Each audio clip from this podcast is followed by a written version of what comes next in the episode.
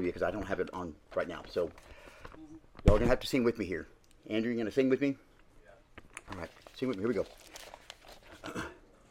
Alleluia. Alleluia. Alleluia.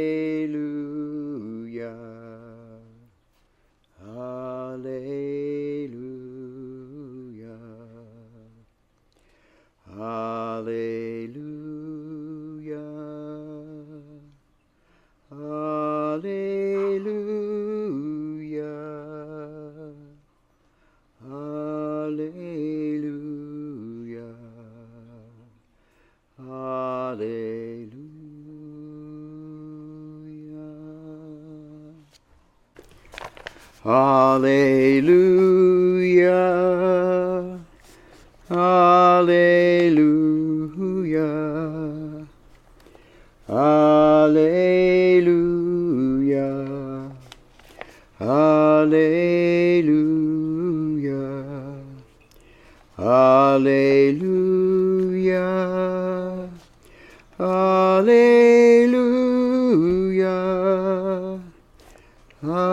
Alleluia.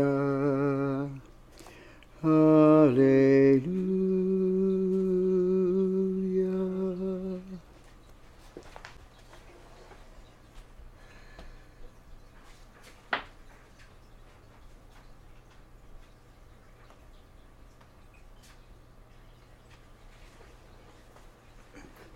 The Lord be with you, and also with you. A reading from the Holy Gospel according to John.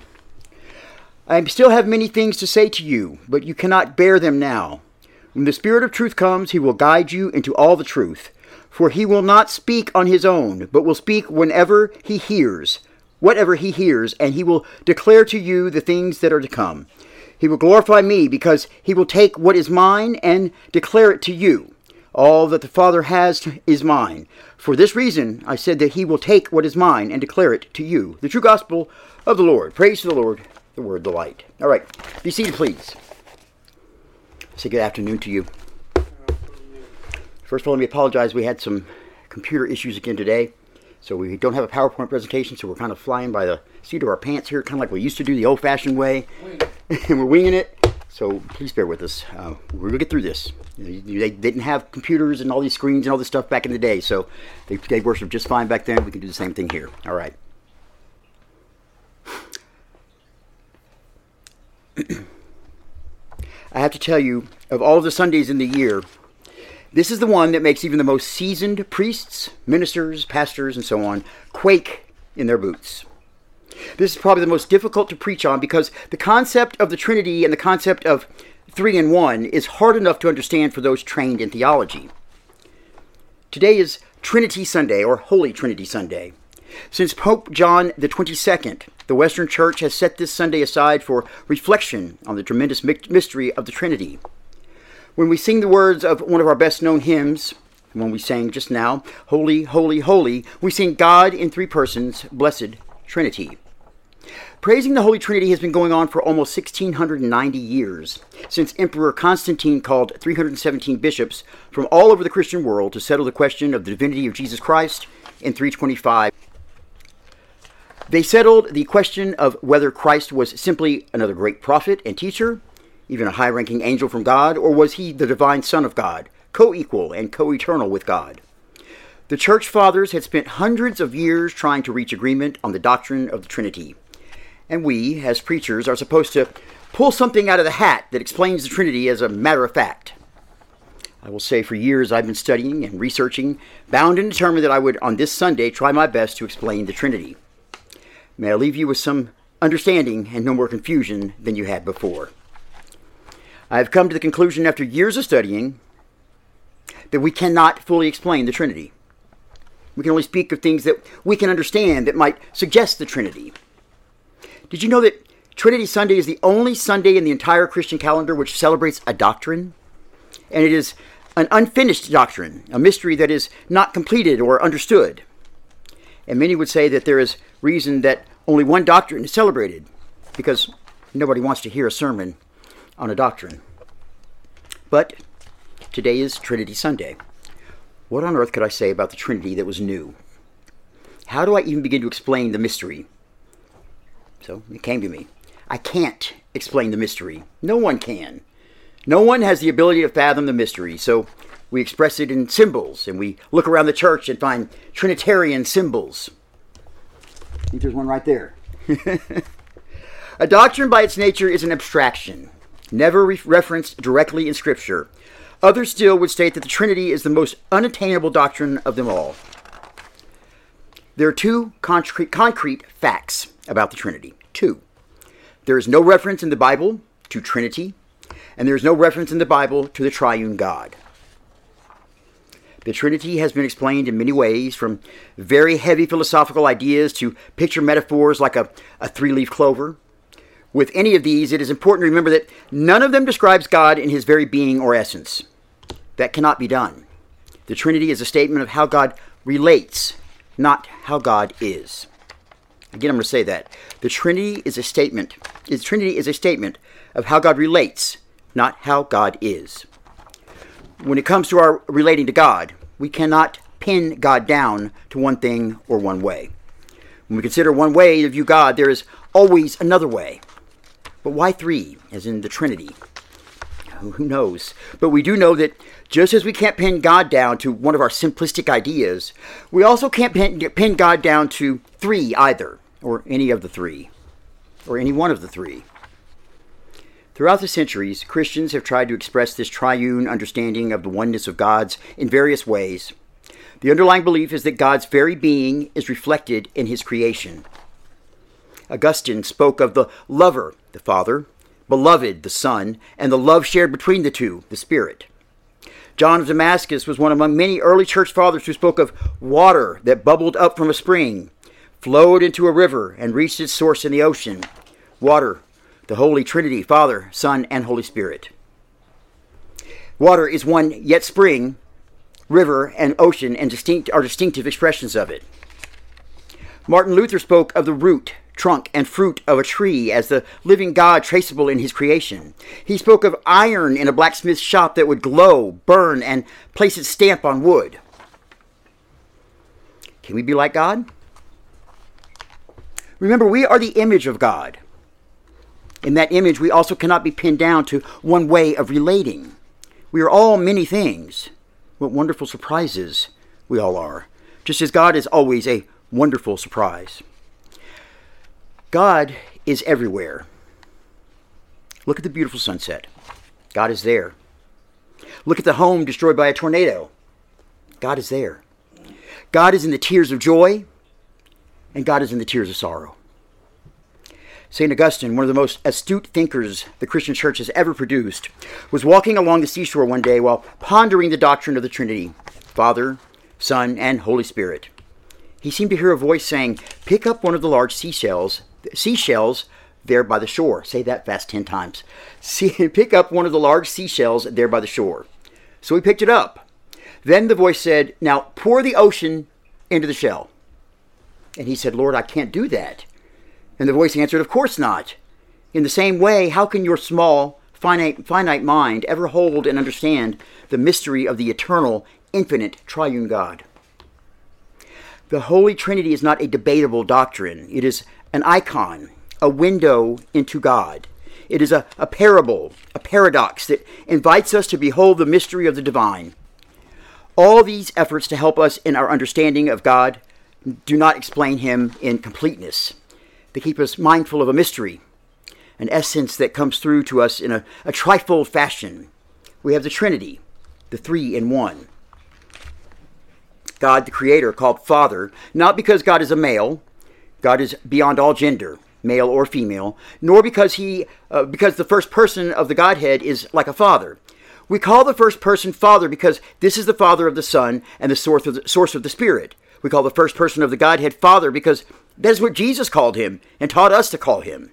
Through Jesus, through Jesus, the one Jesus called Abba, Father, is also our Father, who is the source of all that has ever been, is, or will ever be created.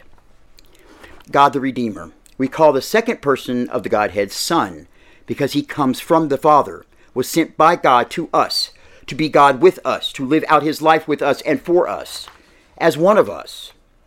He was not a hologram. He was flesh and blood. He was the greatest gift from God who saved the world, all of creation, all of us, through his living, teaching, sacrifice, and resurrection. We know Jesus as the Son not only because he was of the flesh, but as the Gospel of John confesses, because of his life lived out in obedience to his Father. God the Sanctifier. When Jesus prepared to return to his Father, he promised another advocate, the Spirit of God, the Holy Spirit. The presence of God would be with us. The Holy Spirit brings new birth from above to transform, renew, sustain, to make us children of God. It is the Spirit's work to make holy the bread and cup of life, which symbolize the body and blood of Jesus to draw us into Christ's risen. The Holy Spirit is the wireless connection between us and the Son, and us and the Father, because they are hardwired together in one essence we call God. The Father is not the Son or the Spirit, but the Father, creator of heaven and earth. The Son is neither the Father nor the Spirit, but God in human flesh, sent as the Savior to redeem the world through divine love. The Spirit is neither the Father nor the Son, but God's presence with us today. How you and I come to experience and know God. Father, Son, and Holy Spirit, three distinct persons of God, being over us and above us, with us and for us, and in and among us. Three distinct relationships with one another who are nonetheless one in fundamental nature. What one wills, all three will. What one does, all three do. They work in concert, the three playing their different parts, three voices emerging from the same string at the same time, forming a trio of melodies that harmonize into one glorious sound, in order to accomplish the same purpose, and indivisible in their work as they are in their being. One God in three co equal persons. The Trinity is even a statement of our faith. God created us, saved us, and sanctifies us. God invites us back to Him, back to the Creator, back to the Redeemer, back to the Sanctifier. God calls us home. For we are created in God's image, and God's image and spirit are within us. God is the Trinity. God is unity. God is one. And God wants to share that oneness in love. Within God and with each and within God and with each and all of us, God wants to be one with us. This is the mystery of God we celebrate today. God over and above us, God for and with us, God in and among us. One God, the God revealed to us in Jesus Christ, the God who in the waters of baptism makes us his own, the God who meets us at the table to give us the bread of heaven and the cup of salvation, the God who is in us and among us, using us to share the good news of his love and purpose for us all. In the Universal Creed, which we recite, we acknowledge that we uh, believe in one God, the Father, Son, and Holy Spirit. It would be appropriate for you to say, when trying to understand the Trinity, why bother? I have enough problems with things that I do understand, let alone things that I don't understand. Surprisingly, there are three good reasons why we should attempt to understand the, tr- the mystery of the Trinity. The first reason is that Jesus revealed the Trinity to, Trinity to us the existence of the Father, of Himself, the Son, and the Holy Spirit, whom He and the Father sent forth upon the apostles. Jesus came and lived among us to teach us, to show us how to live and how to love. He worked miracles and died for our sins and rose from the dead to show us the way to eternal life. So, whatever Jesus revealed to us, He revealed to us for a reason. And it is important for us to pay attention to it and try to understand it as best we can. Secondly, well, we cannot grasp the idea of one God, three persons, each of them God, we can recognize that the Trinity, the Father, the Son, and the Holy Spirit, are the perfect model of harmony and unity, a community of relationship, so perfectly intertwined that you cannot tell where one begins and the other ends. The third and most important reason is that in the first chapter of Genesis, humankind, you and I, are created in the image and likeness of God. Therefore, since Jesus has revealed to us the essence of God as perfect unity, harmony, community, and relationship, then the very core of our creation is a call to perfect harmony, community, and relationship. This is the real challenge living in a society where individualism is encouraged. Nonetheless, we are called to expand our circle of relationships to include more and more people. We are called to worship the one who created the world. We are called to worship the one who loved the world enough to come into the world and invite us into relationship. We are called to worship the one who comes as Holy Spirit, blowing where it will. This is the Holy Trinity, a mystery we catch glimpses of as we seek to know and love. Amen.